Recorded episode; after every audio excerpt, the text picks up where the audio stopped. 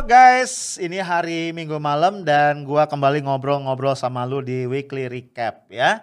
Eh kalau kita flashback ya ada banyak peristiwa politik yang menarik di dalam minggu ini. Misalnya saja Ketua Umum eh, Partai Demokrat eh, AHY berjumpa dengan Presiden Partai Keadilan Sejahtera Ustadz Ahmad Syaihu beberapa waktu yang lalu ya. Kita nggak tahu ya apa yang dibicarakan secara detail tapi yang pasti ini adalah silaturahmi politik ya. Tidak ada salahnya kalau kita menduga mungkin ada konsolidasi ya. Penyamaan gelombang untuk menyambut uh, dinamika politik yang akan datang di tahun 2024 misalnya. Ya, who knows ya. Nah, tapi yang pasti memang kepengurusannya AHY ini masih uh, belum selesai ya perjuangannya. Karena walaupun uh, permintaan pengesahan dari kubu Muldoko sudah ditolak oleh Menteri Hukum dan HAM Yasona Lauli, tapi kubu Muldoko sudah mengajukan uh, perkara ini ke pengadilan tata usaha negara. Jadi kita belum tahu hasilnya seperti apa ya. Jadi nampaknya nih perjuangan belum selesai. Nah, pada sisi yang lain juga di minggu ini banyak dinamika yang mengkhawatirkan bangkitnya kembali PKI. Ya, ini berkaitan dengan kasus hilangnya nama Kiai Haji Hasim Asyari di dalam entry di Kamus Sejarah Indonesia yang dikeluarkan oleh Kementerian Pendidikan dan Kebudayaan. Akhirnya kemudian sebagian publik mengaitkan ini dengan uh, dirjen, sosok dirjen kebudayaan di Kemendikbud yang dijabat oleh uh, Hilman Farid. Yang kalau kita flashback ke belakang ternyata cukup dekat dengan pemikiran pemikiran-pemikiran kiri karena pernah menjadi uh, bagian dari jaringan kerja kebudayaan dan juga Partai Rakyat Demokratik Besutan Budiman Sujatmiko. Dan kemudian juga uh, Hilman Farid yang nama nama panggilannya adalah V ini pernah mengunggah sebuah video yang uh, menunjukkan bahwa dia ingin uh, membersihkan nama PKI sebagai pelaku dalam konteks gerakan 30 September 65 yang lalu. Nah, gue jadi teringat ya, ada satu sosok yang pernah gue wawancarai yang dekat banget dengan isu Demokrat dengan dan juga dengan isu kebangkitan PKI, yaitu sosok mantan Panglima TNI ya 2015-2017 Jenderal TNI Purnawirawan Gatot Nurmantio. Gue pernah interview interview beliau dan dimuat dalam dua podcast gue. Nah belakangan banyak juga dari lu semua yang memberikan komentar yang pengen ngeliat video itu secara utuh. Karena itu sebagai bagian dari weekly recap minggu ini, gue akan tayangan kembali video utuh dari wawancara gue dengan Pak Gatot Nurmantio beberapa waktu yang lalu. Selamat menyaksikan ya.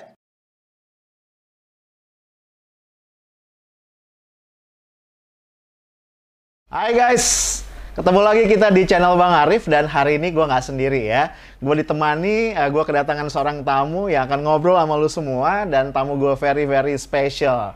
Dia adalah Jenderal TNI Purnawirawan Gatot Nurmantio, Panglima TNI 2015-2017. Gue sapa dulu ya. Assalamualaikum Pak Gatot. Waalaikumsalam warahmatullahi wabarakatuh. Harus gini nih Pak sekarang. sehat ya Pak ya? Alhamdulillah sehat. Iya ini saya selalu ngomong sama teman-teman Pak, ini hmm. umur kita kayaknya beda 10 tahun Pak. Tapi saya, waduh kalau lihat Pak, saya nggak membayangkan ya 10 years from now saya masih sefit Bapak apa enggak. Insya Allah. Insya Allah ya Pak Gatot ya. Pak boleh cerita dikit Bapak sibuk apa Pak sekarang? Sekarang saya sibuk bertani. Oke. Okay. Nah, kemudian saya sibuk berternak juga. Oke. Okay. Saya sibuk di organisasi kami. Mm -hmm, mm -hmm. Kemudian saya sibuk dengan cucu. Oh, oke, okay, oke. Okay. Teman-teman. Yes, dari semua itu kayaknya yang paling heboh yang kami ya, Pak ya. Ya. Yang paling heboh yang kami kayaknya. Yang dibuat heboh. Dibuat heboh. Pak, saya mau izin nih yeah. flashback sedikit. Bapak kan dua tahun ya Pak jadi Panglima TNI. Yeah. Pak boleh cerita dua hal nggak Pak? Hmm. Satu hal yang menurut Bapak adalah keberhasilan yang paling membanggakan bagi Bapak. Hmm. Dan yang kedua kebalikannya. Hmm. Apa yang paling Bapak sesali ini mestinya saya kerjain nih. Waktu saya jadi Panglima TNI tapi nggak sempet atau waktu itu ditunda atau Kalau yang paling dikatakan saya berhasil, mm -hmm. ya, saya tidak punya hasil. Oh? Ya. Are you sure? Ya. Semua hasil adalah milik anak buah saya dan milik rakyat. Wes luar biasa. Jadi ada, ya. Karena kalau tidak ada prajurit saya yang yang yeah, berbuat, yeah, yeah. hanya saya kena getahnya aja, getah positifnya gitu. Siap, siap. siap. Oh, dia berhasil. Oh, Panglima yang berhasil. Ini ya Panglima seperti yang di Papua okay. kan. Ya, ya. Yang berhasil kan anak buah saya yang setengah mati. Tapi mm -hmm. nama Panglima TNI mm -hmm. itu aja. Mhm, Jadi mm -hmm. uh, saya kan hanya melaksanakan program yang sudah ada. Ya, gitu kan. Ya. Kemudian ada anak saya yang bekerja kemudian didukung oleh rakyat, didukung oleh komponen-komponen yang lainnya lagi. Jadi akumulasi itu gitu. Mm-hmm. Nah, mm-hmm. saya hanya dan saya hanya melanjutkan gitu.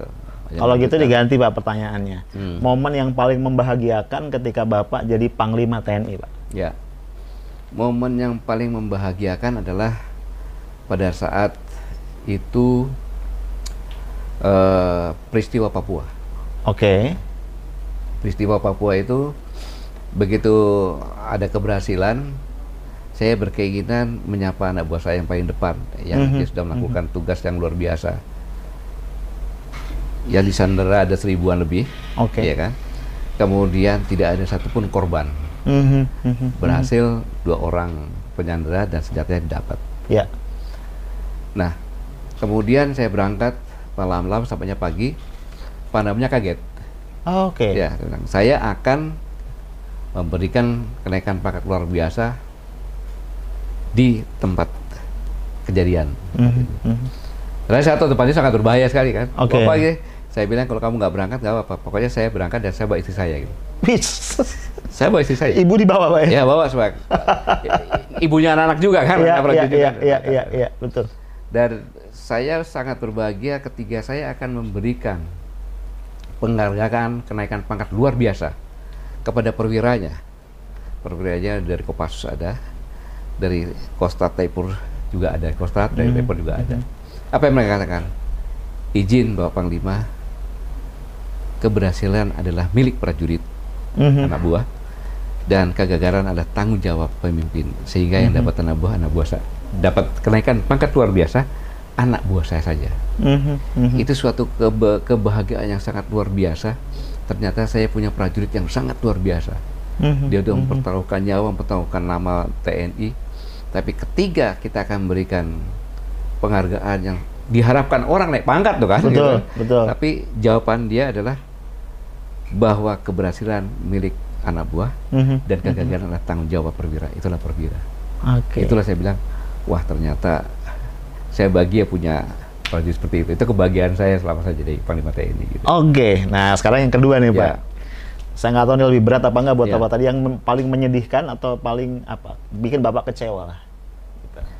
Yang bikin saya kecewa itu adalah ketika saya uh, turun mm-hmm. itu ada sebagian penempatan-penempatan prajurit tidak sesuai dengan merit system. Oke. Okay. Uh-huh. Ini akan berdampak yang sangat luar biasa. Gitu. Ya. Seharusnya di dalam TNI itu sudah diatur sedemikian Ada sebagian-sebagian. Ya, Mudah-mudahan ya. sekarang sudah mulai mulai kembali lagi ke ke hmm. jalan ke jalan. Ini sangat berbahaya gitu. Oke, okay, oke. Okay. Nah, tadi Pak saya lihat berarti kan e, Bapak nampaknya ingin sekali mewariskan values ya Pak ya? Iya. Karena saya membayangkan TNI tanpa values susah kita kita ya, harapkan betul. begitu. Mm. Bapak cukup happy Pak dengan pewarisan values itu atau Bapak melihat ada ada pergeseran atau penyimpangan dari idealita yang Bapak bayangkan? Iya, jadi uh, tentara itu yang paling penting adalah moral dan etika. Oke. Okay. Moral dan etika. Jadi tentara tanpa moral etika dia akan berbuat yang hmm. sangat luar biasa karena dia yeah. organisasi dipersenjatai, dilengkapi, betul, betul, itu akan membuat menindas rakyat dan sebagainya dan sebagainya ini. Nah, dalam konteks ini yang saya amati sekarang ini ada semacam penurunan degradasi, Pak. Degradasi, degradasi itu. Saya tidak usah nyebutkan lah, tapi masyarakat bisa mengetahui karena yeah. ada kejadian-kejadian dan sebagainya gini. Nah, inilah yang kemarin saya ingatkan bahwa sejarah itu banyak orang tidak paham atau hmm. belum tahu lah. Iya. Kan? Iya. Seolah-olah yang memerdekakan negara kesatuan Republik Indonesia ini adalah ABRI atau tentara, mm-hmm. kata mm-hmm. TNI kan itu. Iya. Itu sama sekali seribu persen salah. Oke. Okay. Karena negara ini diproklamasikan 17 Agustus 1945, sedangkan TNI atau ABRI atau uh, Badan Keamanan Rakyat atau Tentara Keamanan Rakyat berganti namanya itu ada 5 Oktober pada tahun yang sama. Jadi setelah ya, Pak ya? Setelah. Gitu. Oke. Okay. Nah, oke. Okay. Dan tentara-tentara yang ada Badan Keamanan Rakyat itu adalah ya pejuang-pejuang itu. Okay. Jadi rakyat.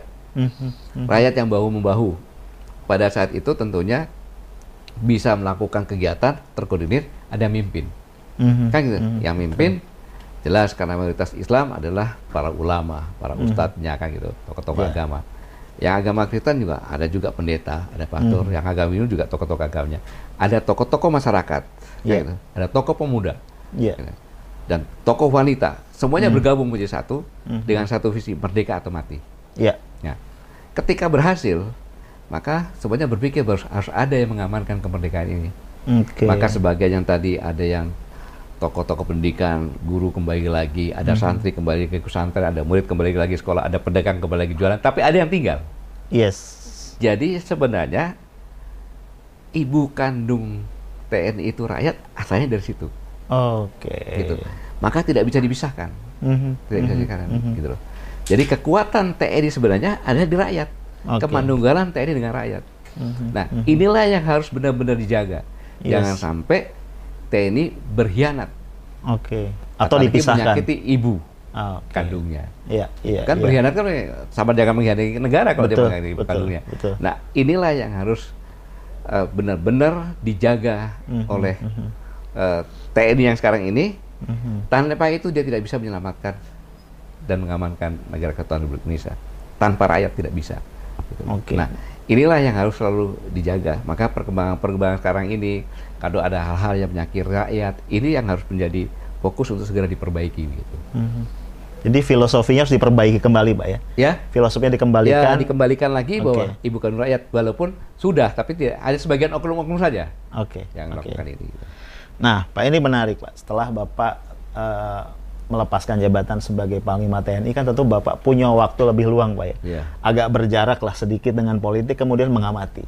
Nah, jadi saya pengen tahu nih, Pak, menurut Bapak, pandangan Bapak, kalau Bapak melihat apa yang terjadi belakangan di negara ini itu, apa sih yang sebenarnya Bapak lihat, Pak? Jadi kondisi yang sekarang ini adalah eh, dari berbagai berbagai sektor tentu kita lihat. Ya. masalah politik nah, politik ahli politik lebih lebih tahu lah tetapi di sini nih semua ini ada semacam apa ya dalam tanda kutip contohnya sekarang ini yang baru-baru terjadi inilah Oh. ya, Demokrat mau diambil dan Medan, Medan, Pak, ya, Sumut, Pak. berkara dengan mudah diambil jadi ngapain kita capek-capek bikin partai kan Ya. kita tunggu aja lah yes. nanti kita rebut dengan cara seperti ini seperti ini sekarang sekarang ini Oke. ini kan politik yang yang tidak sehat seperti ini Mhm, gitu loh. mhm. Nah, kemudian saya katakan politik kita sudah menyimpang dari Pancasila. Di mananya, Pak, menyimpang? Ya. Di sila keempatnya. Oke. Itulah demokrasi kita kan demokrasi Pancasila yang sila Mhm, keempat kan. mhm, mhm. Kerakyatan yang dipimpin oleh hikmah kebijakan dalam pemusyawaratan perwakilan. Jadi musyawarah itu sekarang udah nggak nggak Nggak ada. voting. Mhm. Begitu voting pasti money politik bisa terjadi. Siapa Oke. yang banyak, Oke, oke. siapa yang bisa bayar bisa ini. Inilah yang penyimpangan ini gitu, yang penyimpangan ini. Musyawarah memang capek gitu. Yes. memang capek. Tetapi kalau kita bertiga, ya, mau makan satu buah sate, satu bumi, satu jam mustik, Mm-mm, mm-mm. diskusi kan gitu. Ya. Kalau voting, gua nggak suka sate, masa begini kan gitu. Tapi kalau Ya, ya, musyawarah, ya. lu sate tuh satu jam, gua kita istirahat cuma satu setengah jam, Mhm, kan mhm. gitu. Ya. Steak juga sama, mie yang deket, udahlah kita makan mie besok makan gini, sepakat, enak gitu loh. Ya, ya, Gitu. ya. Nah, ini yang yang yang saya katakan keluar dari ini gitu loh. Mhm. keluar dari jati diri kita. Oke. Padahal itu termaktub dalam pembukaan Undang Dasar 1945. Mhm, Kita langgar, mhm. yang melanggar aja politikus juga gitu kan gitu. Oke, oke, oke. Nah, dampak dari ini akan ada dampak lanjutannya gitu. Mhm. Kondisi sekarang ini seperti itu Oke. gitu. Nah, tadi Bapak menyebut yang sekarang-sekarang Pak berarti Demokrat Pak ya. Nah, kan eh, ini publik sudah tahu Pak, ada ada mantan tentara Pak ya, senior ya, sekarang menjadi KSP yang di pandangan publik ini terlibat lah di dalam upaya untuk mengambil alih Demokrat. Nah, apakah ini bagian dari contoh yang Bapak katakan tadi ada penyimpangan dalam nilai-nilai tentara, Pak? Saya tidak akan komentar eh, karena ini kan belum terjadi semuanya kan. Betul, Nah, belum betul. terjadi Spekulasi, Pak ya. spekulasi. Tetapi eh, banyak yang bertanya kepada saya, Pak, Bapak juga digadang-gadang jadi calon Betul, Demokrat." Pak. Ya. Ya saya bilang siapa sih yang nggak mau Yes. partai dengan 8% ya kalau nggak salah kan Betul. besar kan dia Mhm. pengangkut presiden segala macam kayak gitu. Ada juga yang datang sama saya, Mhm. Respon Bapak? ya Respon Bapak gimana? da- datang saya tanya, wah menarik juga saya bilang. Gimana prosesnya? Begini Pak, nanti kita bikin KLB. Oke. KLB itu gimana? Ya nanti ke, visi uh, yang dilakukan adalah kita menjatuh mengganti AHY dulu. Mm-hmm. Masih tidak percaya, akhirnya AHY turun. Oke. Okay. Setelah AHY turun, baru pemilihan. Mm-hmm. Bapak pasti dia nanti begini-begini. Mm-hmm. Oh begitu ya, sudah itu. Saya bilang menurunkan AHY, saya bilang gini loh, saya ini bisa naik bintang satu, bintang dua, taruhlah itu biasa lah. Tapi kalau begitu saya naik bintang tiga, itu presiden pasti tahu. Yes. Kan gitu. Kemudian jabatan pangkostrat pasti presiden tahu, apalagi presidennya tentara waktu itu Pak SBY, mm -hmm. kan gitu. Tidak sembarangan gitu. Iya, yeah, iya. Yeah. Bahkan saya pangkostrat dipanggil oleh SBY ke istana, kamu akan saya jadikan kepala angkatan darat. Mm -hmm. Saya saya terima kasih atas penghargaan ini dan akan saya pertanggungjawabkan. Laksanakan tugas dengan profesional, cintai prajuritmu dan keluarga dengan segenap hati dan pikiranmu. Mm -hmm. Itu aja selamat. Beliau tidak titip apa-apa, tidak pesan lain-lainnya lagi. Maksud saya begini, apakah iya saya dibesarkan mm -hmm. oleh dua presiden? Oke. Okay. Satu, Pak Susilo Bambang Yudhoyono, satu lagi Pak Jokowi, mm -hmm. Pak Jokowi Widodo mm -hmm. kan gitu. Terus saya membalasnya dengan mencongkel anaknya, mm -hmm. kan gitu. Iya. Mm -hmm. yeah. Ini kan ya sekarang kita lagi viral itu puma nerekam orang hutan kan gitu. Iya. Terus ternyata begitu ada anaknya nggak jadi dimakan, anaknya diangkat sama dia, dibawa iya. itu dan diamankan sama dia. Iya. Binatang iya. Betul. Kan gitu. Nah, lalu nilai-nilai apa, value apa yang akan saya berikan kepada anak saya? Okay. Kalau orang mengatakan, waduh itu anak nggak beradab tuh. Yes. Udah jadikan kasat sama ini anaknya jabat malah digantiin hanya karena dia ambisi untuk mm-hmm. yang lebih mm-hmm. besar lagi kayak gitu. Mm-hmm. Nah, mhm. cerita ini adalah cerita dari semacam sejarah juga. Mm-hmm. Waktu itu uh, di Amerika tahun 40-an kalau tidak salah, 38 ada Al Mafia Al besar sekali dan ada pengacaranya. Iya, iya, iya. Oh, pengacaranya orang sering manggil SED itu. Yes. Ya, dia, itu Edward SED itu. Nah dia kaya sekali karena pasti menang. Al Capone menang, menang, menang. Suatu saat anaknya cuma satu. Dia kasih apartemen, perumahan, apa ada kepala persiar ada. Terus dia merenung. Nilai-nilai apa yang saya berikan kepada anak saya? Yes. Yang dibekal masa dia dicap sebagai anak mafia? Iya, yeah, iya. Yeah dia sadar, kemudian dia berubah. Mm-hmm. Saya akan bekerjasama dengan kepolisian atau FBI okay. atau apa, dan saya akan bongkar. Ada terbongkar, masuk penjara banyak sekali. Tapi dia mm-hmm. sadar, suatu saat saya akan mati juga ditembak. Mm-hmm. Dan kejadian singkatnya, dia udah berhasil sekolah ditangkapin semuanya, dia ditembak mati. Mm-hmm. Hilang. Suatu saat ada kejadian kapal induk Amerika yang berdatangan dengan Jepang menerbangkan pesawat. Ada pesawat. Tiba-tiba salah satu pesawat itu kru di bawah lupa mengisi bahan bakar. Oh, Oke. Okay. Dia kontak, dia mm -hmm. kontak pesawat tamu tidak diisi bahan bakar. Ah. Segera kembali, dia yeah. kembali. Pada saat kembali dia lihat ada kalau tidak salah saya lupa tujuh pesawat Jepang. Mm -hmm. Mm -hmm. Akhirnya untuk menembak, untuk akan menyerbu uh, kapal induk dia. Akhirnya mm -hmm. dia tembakin. Oh, kayak orang gila lah, orang gila. Akhirnya pesawatnya jatuh atau dua tiga jatuh. Akhirnya orang Jepang lihat ini ini ini orang gila nih kan, dia mhm. kabur. Dan dia selamat sampai. Iya. Dialah orang yang pertama mendapat piagam tertinggi dari Presiden Amerika pada saat perang itu, yaitu namanya O'Hara, ah, okay. yang diabadikan di lapangan terbang di mhm, Amerika. Mm -hmm, Dia adalah anak SED tadi. Yes. Jadi betapa nilai-nilai yang diberikan kepada seorang ayah itu melekat kepada anaknya sehingga anaknya menjadi orang terkenal di dunia, mm -hmm, bahkan mm -hmm. diabadikan sekarang di. Mm -hmm. Nah, tentunya saya juga pengen dong seperti itu gitu. Siap. Yang lima jangan jangan jelek gitu kan. Jadi yeah, yeah, yeah. saya bilang saya terima kasih, tetapi mm -hmm. moral etika saya mm -hmm. tidak mm -hmm. bisa menerima dengan cara seperti itu saya bilang. Gitu. Iya iya iya. Ya akhirnya Pak kan udahlah nggak usah bicara lagi saya bilang. Hmm. Itu, itu, sekali itu saya tidak. Cash close ya Pak. Pak Gatot, nah ini yang saya ingat sejak Bapak jadi Panglima TNI uh, dan juga sesudahnya Bapak cukup gencar mengingatkan publik, Pak, mengingatkan masyarakat, mengingatkan berbagai kalangan tentang bahaya bangkitnya kembali neokomunis, ya. neo PKI lah, kira-kira begitu. Kan kemudian pro cons ya Pak ya. Ya. Bahkan ada yang menilai Bapak berlebihan, nah, macam-macam lah. Kalau Bapak boleh sharing sedikit, apa sih Pak indikator-indikator yang membuat Bapak yakin bahwa memang kebangkitan komunisme ini sedang on progress Pak? Simpelnya begini. Kalau Bang Arif ya, mau berkelahi dengan saya dan berani, Ya, tentu dalam pikiran Bang Arif gimana? Bahwa saya ada kemungkinan menang. betul. Benar nggak? Iya, Kayak gitu. iya, iya, Kalau iya. bilang menang nggak mungkin dong lawan gua. Iya, betul, kan? betul. Ada betul, kemungkinan menang. betul. Sama pada tahun 65 itu PKI itu berani melawan, ya. Itu berarti kan merasa bahwa dia punya kekuatan. Sudah hitung nggak ya pasti ya? Iya, pasti udah itu. Mhm. Berarti dia kekuatannya seimbang. Iya. Nah, inilah yang banyak orang tidak memahami gitu. bahwa kalau ini terulang kembali, Mhm. itu kondisi kelam itu akan lebih kelam lagi gitu. Mhm, mhm. Nah, untuk tidak tercapai, saya perlu mengingatkan. Karena ada sekelompok-kelompok orang Iya. yang ingin mengembangkan lagi. Mhm, Mengembangkan lagi wajar, manusia kan beda-beda. Ya. wajar ada yang punya dendam. Mhm, Kan dulu bapak saya dibunuh, dia nggak lihat. Menurut versi dia, bapak saya benar. mhm, Mereka itu ada organisasi seperti ini benar kayak itu. Mhm. Dia nggak lihat kita negara Pancasila benar.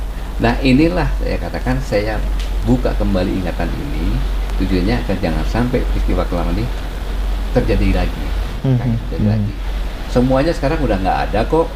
mhm, Anak mhm. PKI apa dia bisa di DPR, dia bisa di mana-mana kan gitu kan. Mhm. Ya selesailah seperti itu. Mhm. Mari kita bersama-sama berjalan ya kan untuk membangun bangsa ini. Ingatan itu yang ingin saya gali lagi gitu. Mhm, mhm. Ya orang berpersepsi lain wajar-wajar saja kan gitu. Oke, Oh, ini oke. begini wajar-wajar saja. Mhm, mhm. Pak, eh, ini kan kondisi kita ini sekarang lagi berat Pak ya. Iya. Ekonomi minus, utang nambah, kemudian masyarakat juga terbelah dan lain-lain. Kalau menurut Bapak nih, ini ada tangan-tangan asing bermain nggak Pak di dalam kondisi yang seperti ini? Eh, begini. Sejak 10 Maret 2014 saya sudah menyampaikan kondisi yang sekarang ini. Oke, Ya, ada sekitar 13 dikasih dan itu semua terjadi sekarang ini. oke. Ya, ini. Beberapa yang utama yang Bapak masih ingat apa aja? Satu, saya mengatakan bahwa undang-undang bisa dibeli, Oke, ya kan? iya, iya. Bisa dibeli. Kemudian pemimpin-pemimpin dibuat pemimpin boneka. Oke. mempengaruhi. Mhm, mhm, mhm. Kemudian TNI Polri diaju dan dipecah. Oke, Kemudian Indonesia dijadikan negara pasar, oke. ya kan sumber daya alamnya Mhm. gitu. Ini Bapak lagi ngomong Indonesia kan Pak ya? Eh Indonesia. Iya, Indonesia. Bukan bukan negara Wakanda kan Pak ya? Oh, iya. Indonesia Pak Iya. ya? Oke. Ya, sumber daya alamnya diambil, Ya. kemudian eh, generasi ibunya dirusak dengan narkoba, dengan mabuk dan sebagainya. Kemudian eh, saya katakan lagi menjadi negara pasar sudah eh, ada beberapa lagi yang lainnya semuanya kejadian seperti sekarang ini. Mhm, mhm. Nah, mengapa ini saya, saya ingatkan? Karena ini adalah sesuatu fenomena yang pasti akan terjadi. Mhm. Saya bukan dukun, Iya. bukan dukun, tetapi Indonesia ini seperdelapan keliling dunia ini punya Indonesia.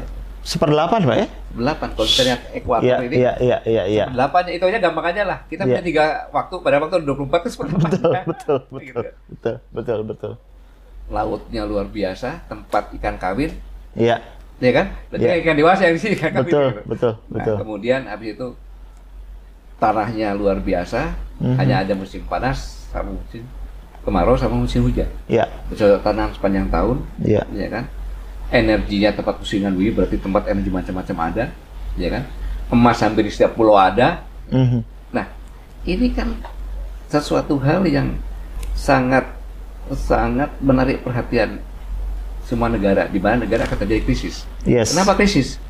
Karena bumi ini berdasarkan penelitian untuk orang bisa hidup normal itu hanya 4 miliar. Oh, Oke. Dan sekarang sudah more than seven Hmm, lap. Yes. mau 8. Iya. Bentar iya. lagi kita menyambut kelahiran junior kita ke 8 miliar. Oh, Oke, oke. Dua kali lipat. Yes. Padahal yes. pada saat 4 miliar itu setiap hari itu minimal di atas 28 ribu anak meninggal dunia. Hmm, oke, oke. Kalau orang tua orang tua biasa tiap hari meninggal, tapi kalau anak Iya. karena kemiskinan, kesehatan, Mhm, mhm. gizi Yes. kurang meninggal. Berarti kan overload. Betul. Kalau udah 8 seperti apa? Kan gitu. Karena percepatan jumlah penduduk itu tidak seimbang dengan persiapan Mhm. bahan makanan. Iya. Nah, dalam kondisi seperti ini pasti orang akan mencari tempat yang bisa menjanjikan. Yes. Ya, tempat Dan itu Indonesia, Pak ya. ya. Iya. Maka dengan berbagai cara untuk bisa mendapatkan Indonesia. Mhm. Kalau Indonesia itu maju susah diambil. Mhm. Mhm. Tapi kalau Indonesia terpecah belah, Iya. kemudian setiap saat orangnya saling memaki, memaki, Mhm. memaki yang agama, memaki segala macam. Mhm. Dia sibuk, Mhm. nggak taunya energinya diambil. Mhm. Mhm. Mhm. Ini ada contoh di Syria, Syria, Pak. Afghanistan, kan? Iya, iya. orang dibunuh, energinya diambil. Iya. Kan gitu. Afrika Selatan tadi seperti itu juga kan? Iya, betul. Berapa negara Eropa dia bisa hidup maju ya karena energi dari Afrika Selatan. Kita juga sama, kita pernah mengalami hal yang sama dari domba kan itu. Iya. Nggak sadar kita kita lagi. gitu. Nah, kondisi inilah yang akumulasi. Jadi saya yakin pasti ada tantangan invisible hand yang bermain. Jadi ada tantangan luar, Pak ya. Tangan-tangan luar yang bermain. Oke. Saya yakin. Nah ini menarik Pak. Kan salah satu yang disoroti oleh banyak pihak adalah beberapa waktu terakhir kita menjadi divided nations Pak. Menjadi bangsa yang seolah terbelah gitu Pak ya. Lewat politik dan yang lain. Dan cuma yang disayangkan adalah ada juga kesan bahwa nampaknya nih pemerintah membiarkan itu. Antara lain dengan ada buzzer dan sebagainya dan sebagainya. Nah Pak Gatot melihat ini gimana Pak? Jadi saya mengingatkan bahwa negara kesatuan Republik Indonesia ini terdiri dari ratusan suku, Ya. 100 lebih bahasa, ya kan? Kemudian yang ciri khas adalah tidak ada setiap suku yang tidak punya ciri khas senjata Mhm. dan tidak ada suku yang tidak punya tarian perang. Iya, Berarti dia melatih perang terus. betul. Gitu. Contohnya sekarang mulai dari Aceh sampai dengan Papua. Mhm. Aceh senjatanya kecil, rencong disembunyikan. Semakin ke timur senjatanya semakin besar dilihatkan. Iya, iya, iya. Perbedaan itu aja. Iya. Berarti bangsa ini setiap saat siap perang dan tidak ada yang dia takuti. Mhm. Kalau jati dirinya terusik, Mhm. Mhm. jati diri terusik atau jadi kelompoknya dia nggak takut yang besar bagian itu nggak nggak- takut. Perang bubat dari Jawa Barat yang kecil melawan Majapahit di tempatnya Majapahit pun berani ya, habis akhirnya kayak gitu. Nah, Iya. ini harusnya menjadi fokus bahwa bangsa ini sejak zaman penjajahan sengaja dibelah-belah dipecah-pecah. Mhm. Apa pun agenda politiknya seharusnya tidak boleh. Kita membutuhkan persatuan dan kesatuan. Nah, ini. Mhm. Karena bangsa ini kalau kalau dipecah, ini orang pemberani semuanya kok. Oke. Nggak lihat suku besar suku kecil, gitu. Nah inilah yang harusnya dibikin disatukan. Apalagi kita dibelah karena politik. Oke, oke. Pemilihan presiden kan cuma dua kan? Iya. kan gitu. Nah, Betul. itu. Makanya saya saya ngomong bahwa semakin hari ini tanpa disadari mungkin Bung Arif juga tapi mudah-mudahan enggak lah. Pernah menghina Tuhan, Mhm. pernah menghina Allah. Mhm. Dan kalau saya sebut Bang Arif itu kadrun, kadal burung, Iya, iya. kan menghina Tuhan kan? Betul, betul. Kalau mesti penciptakan manusia, kok manusia bilang kadrun kan? Gitu. Betul, betul, betul. Terus Arif ngomong saya kampret lagi kan? Atau cebong lagi kan? Gitu. Iya, iya, iya, iya. Binatang. Iya, iya. Kan menghina, menghina. Mhm. Nah, bahasa-bahasa inilah Iya. hilangkan. Sekarang setiap saat kita melihat di media sosial Mhm. orang maki-maki menjelekan A, menjelekan B, Mhm. perang istilahnya setiap saat. Iya, iya, Dua iya. kelompok. Yang satunya dicarakan basar, yang satunya lagi apa gitu kan. Iya. Cobalah perang ini dirubah, Mhm. Mhm. perang konsep, Yes. kan gitu. Iya, Perang konsep. Oh, yang bagian makanan, perang makanan kan gitu. iya, iya. Gua bikin donat bisa enak dulu, begini, begini, begini. Mhm. Akhirnya nonton yang dapat keuntungan, Mhm. Iya, ya kan? Oh, enggak. coba resepnya ini enak bisa jualan kayak gitu. iya. pamer yang pernah saya katakan itu saya pamer saya kaya gua kaya nih sekarang gua punya mobil gua punya rumah sendiri kalau perlu bini gua dua kan gitu Pak Gatot berani. ya nah, itulah salah satunya jadi yang jadi permasalahan adalah itu bukan dari warisan loh Mhm. kenapa kebetulan 18 tahun yang lalu gua lihat kok gua punya B apa nyari-nyari bibit mahoni gitu gua semai aja gua keliling Hmm. begitu dari rumah lihat ibu bapak ini rumah ini bisa tanamin 10 pohon. Boleh nggak saya tanam? Nanti ibu nyiramin aja. Mhm. tapi 18 tahun nanti setelah besar punya saya tiga ya. Mhm. Mhm. punya ibu tujuh buat perjanjian dengan Pak RT keliling tidak sengaja saya udah nanam. Banyak gitu kan? Tiga ribuan rumah. Gitu. Berarti sekarang saya sudah punya tiga ribu pohon. Yes. berapa kubik itu jadi kaya Iya. saya Mhm. nah dengan pamer seperti ini value-nya kan diambil oh ternyata kalau kita mau masih banyak banyak peluang bisa lah pohon kelapa lah bisa apa Mhm. kayak gitu. kita bilang kelaparan tapi banyak halamannya masih kosong nggak tanamin apa apa Yes. Paradoks Pak ya jadi. Iya, jadi konsep arsitek lah, grup arsitek perang, arsitek Hmm. UGM dengan arsitek ITB kan, Iya. perangnya perang konsep. Iya. Ini gue bikin ini, ini gue bikin ini, nah, akhirnya perubahan seperti ini. Jadi dirubah seperti itu. Nah kalau kita berubah konsep itu, negara lain nggak bisa mempengaruhi. Kalau kita seperti itu, oh senang dia. Mhm. Dia nggak mikir apa-apa kan, lagi ah, di pada bego-bego sekolah, sekolah juga nggak ada semuanya dimanfaatkan. Nah inilah saya ingatkan pada generasi muda gitu loh Mhm. Mhm. masa generasi muda itu nggak bangkit. Iya. Gitu. Iya. Padahal 10-20 tahun yang akan datang, generasi muda yang sekarang inilah yang akan menjadi pucuk pimpinan. Mhm. Kalau rakyat kita masih seperti ini, kita krisis ekonomi bahkan akan mendekati krisis pangan. Kemudian akhirnya makannya di bawah 2000 kalori, Iya. 2000 kilokalori per hari. Sedangkan negara-negara tetangga kita standarnya udah sekitar 2500-an. Iya. Ya, dia generasi bego kan gitu. iya kan? Betul, betul. isinya kurang generasi bego. Iya. Ya sudah kita dimain-main. Jadi ya memang kita hanya jadi bangsa pasar, Yes. ya kan?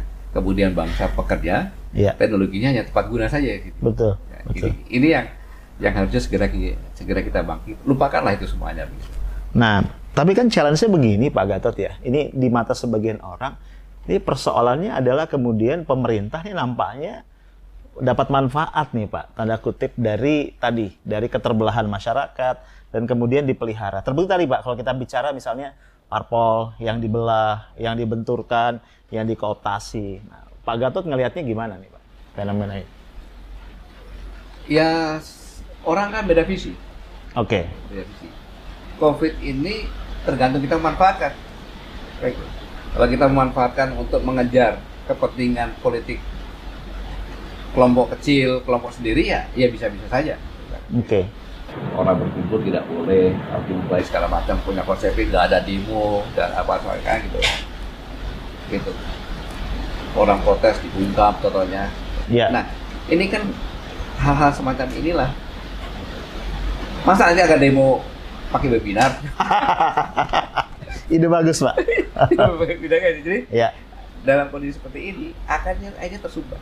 ya, Begitu tersumbat ide-ide untuk membangun orang pada pada hopeless ah, ngapain kita kasih uang? nah Hmm. kita hidup sendiri aja hidup sendiri-sendiri saja padahal hidup sendiri-sendiri ini bukan budaya kita oke, itu adalah budaya di orang yang menghadapi musim ada musim salju Mhm. yang bukan bergerombol sendiri Iya, tapi kita ini butuh gotong royong bertani gotong royong semuanya nah iya, inilah yang yang yang sangat berbahaya karena orang lain akan mengambil manfaat ini. gitu. Jadi saya saya mengatakan bahwa apa pun yang dilakukan kalau menyimpang dari asas demokrasi berdasarkan negara kita negara Pancasila pasti akan berdampak negatif. Mhm. Pasti akan berdampak negatif. Nah inilah yang yang yang harus menjadi tanggung jawab kita bersama. oke, kita. Bisa katakan Luther cukup keras saya katakan bahwa yang namanya pengkhianat yang namanya pengkhianat adalah orang yang di sekitar pemimpin bisa pemimpin perusahaan bisa pemimpin pemerintahan bisa negara bisa sekitar presiden bisa raja bisa perdana menteri. Ya, yang sekitar kita orang percayaannya. Mengetahui bahwa pimpinannya mengambil keputusannya bisa membuat perusahaan turun ya, atau bahkan jatuh. Tapi itu dia memberikan data-data bahwa apa yang dikatakan bosnya itu benar. Oke, ABS gitu Pak. iya. Benar benar benar. Aja jatuh beneran. Oke, itu namanya pengkhianat. Mhm, mhm. yang namanya patriot itu dialah justru melihat dari luar nggak dapat apa-apa tapi Mhm. karena dia sayang sama organisasi sayang sama Tuhan ini Mhm. dia memberikan input-input masukan misalkan data-data yang benar ya kan kemudian memberikan masukan bahwa yang dilakukan itu tidak tepat atau kurang tepat solusinya seperti ini itulah yang patriot Mhm, mhm. Nah, persoalannya gini, Pak. Kan berarti seorang patriot itu punya daya kritis, Pak ya? Ya. Harusnya begitu. Nah, kondisi yang ada ini kan eh, belakangan membuat orang jadi takut, Pak, Ya. untuk kritis. Karena resikonya dua ya, Pak ya. Satu undang-undang ITE yang konon kabarnya mau diubah tapi nggak jelas sampai saat ini kabarnya seperti apa. Yang kedua kalau nggak dihajar buzzer, Pak. Nah, ini kan persoalannya. Bahkan kalau Bapak juga mengikuti pasti, Pak ya, tokoh-tokoh sekelas Pak Kwi Kianggi, Ibu Susi pun dihajar buzzer juga, Pak. Ini gimana, Pak? Orang mau kritis dengan situasi demokrasi yang seperti sekarang. Ini kan secara tidak langsung akan membuat ya dikatakan orang malas deh ngapain deh. Ya, Udah lah, lo lo lo gua gua aja deh. Nah kalau semuanya seperti ini, apa yang jadi negara kita ini? gitu? yes. Mereka memang yang merasa yang membuat basar-basar itu dia merasa bahwa dia sudah nyaman, nyaman dalam diri sekarang ini. Mhm. Lu jangan ganggu gua deh.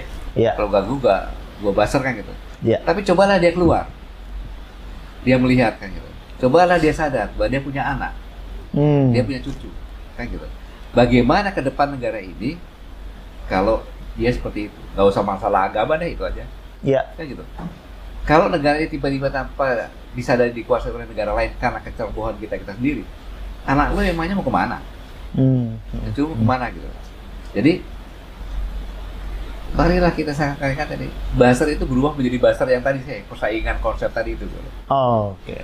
Jadi jangan memanfaatkan kondisi COVID, kondisi ini untuk kepentingan kepentingan kelompok kecil dan pribadi kecil.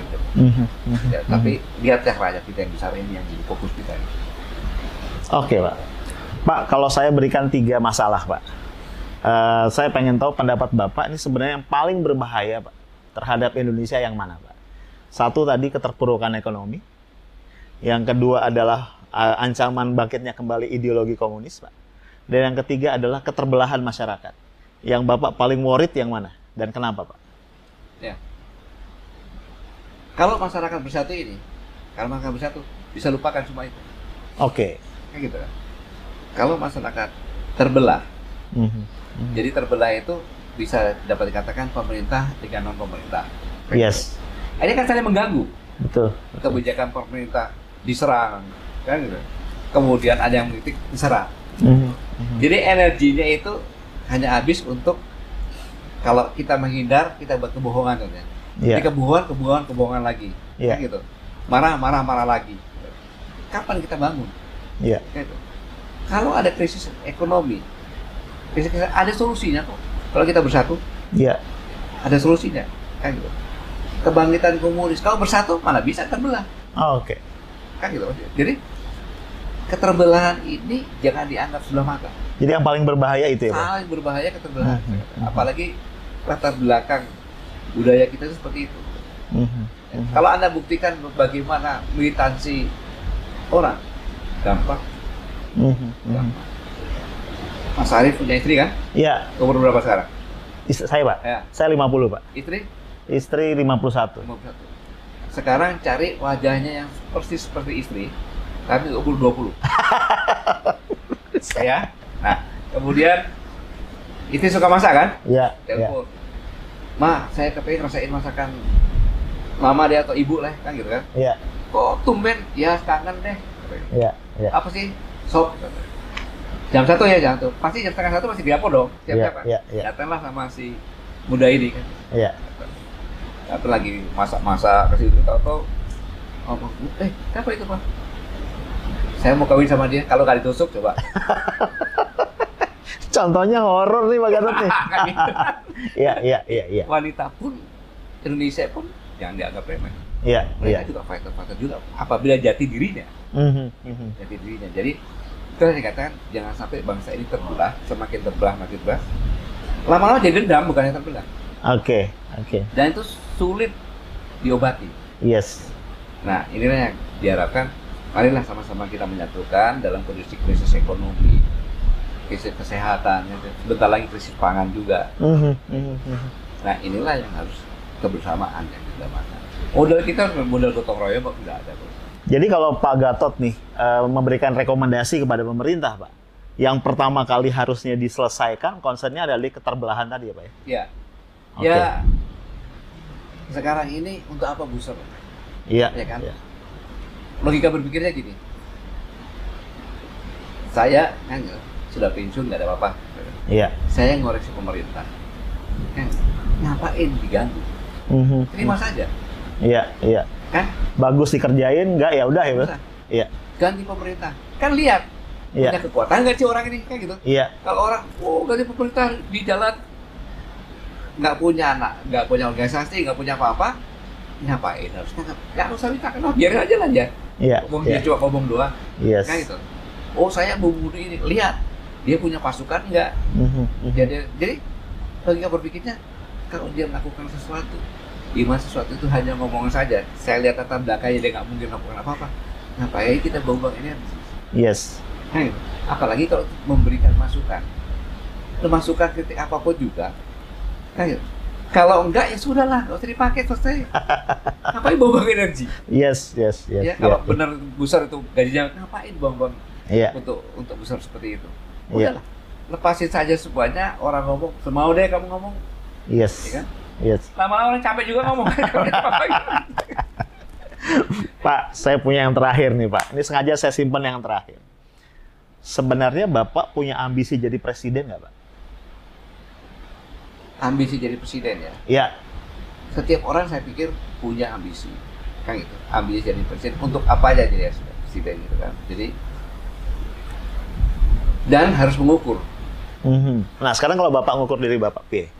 Nah, sekarang ini saya punya partai nggak? Gitu. Kan ada yang nawarin, Pak, tadi, Pak. Ya, Ada yang nawarin tadi. caranya amoral gimana? Masa saya akan tinggalkan ke anak saya? Eh itu anaknya Gatot tuh nggak punya nggak punya terima kasih tuh dijadiin kasar, udah jadi ini kerjanya Iya. malah jatuhin itu itu, itu biadab itu. Nah, Tapi masa seorang Gatot Nurmantio nggak bisa bikin partai, Pak? SB aja bisa, loh, Pak. Sekarang bikin partai kalau udah pecah diambil gitu gimana coba? Ada yang ngambil gitu gimana coba? gitu. Oke. Bikin partai harus perlu waktu, banyak uang dan sebagainya gitu. Iya, iya. Pak kepengen jadi presiden, cuma ya gimana kan? Kalau oh siapa yang jadi presiden? Langsung saya ditangkap. Oh saya nggak punya partai, nggak punya apa-apa kayak gitu. Yes. Logika yes. berpikirnya seperti itu kan. Jadi Mhm. yang yang saya bilang semua orang yang melihat kondisi seperti ini ingin berbuat bagi bangsa dan negara ini kan. Mhm, mhm. Jadi yang saya katakan bahwa marilah sama-sama kita bersama-sama memberikan masukan. Lalu yang diberikan masukan itu terimalah gitu. Kalau enggak ya masa saya berikan masukan tuh nggak diterima semua marah kan enggak dong. Berarti, Pak, kalau ada yang mendukung, Pak, dan mengendorse, mendorong, mau ya, Pak ya? Nah sekarang lihat dulu yang yang mendukung siapa. Oh, Oke. Kan gitu. Hari Yes. gini loh. Tapi namanya namanya punya obsesi wajar-wajar saja. Yes. ya wajar-wajar saja. Saya masih normal, kan gitu. Iya, Wajar-wajar saja. iya. Saya ingin bangsa ini baik, kan gitu. Tapi saya harus mengukur. Kalau ada presiden yang baik bisa mensejahterakan, kemudian sama ini kalau saya jadi presiden nggak bisa seperti itu, terus ngapain? Iya, iya, saya dukung ya gitu kan. Yes. Bagi gitu, jadi, untuk kebaikan. Kalau ada yang lebih baik, ya silakan aja. Yes. Harus kita dukung yang baik lagi. Yep. Ya, orang bilang, oh udah lebih sejahtera, sekarang enak, begini-begini, terus tiba-tiba saya gantiin. Lu ngaca nggak? Oke, baik Pak Gatot, terima kasih. Ini ngobrol-ngobrol yang luar biasa sekaligus ini memuaskan kekangenan para viewers, Pak, Hmm. tentang seorang sosok Gatot Nurmantio. Kapan-kapan kita ngobrol lagi, Pak ya. Boleh, Tetap boleh. sehat, Pak. Semoga tetap sukses dengan aktivitasnya. Salam buat keluarga, Pak. Terima kasih. Baik. Ya. Baik guys, itu tadi eh, akhir pembicaraan gua ngobrol-ngobrol santai asik dengan Pak Gatot Nurmantio. Gua nggak akan nyimpulin ya, lu simpulin sendiri. Banyak hal positif yang kita bisa ambil dari sana dan kita akan terus belajar dari apa yang tadi disampaikan Pak Gatot. Itu aja dari gua. Stay tough, smart, and professional. Assalamualaikum warahmatullahi wabarakatuh.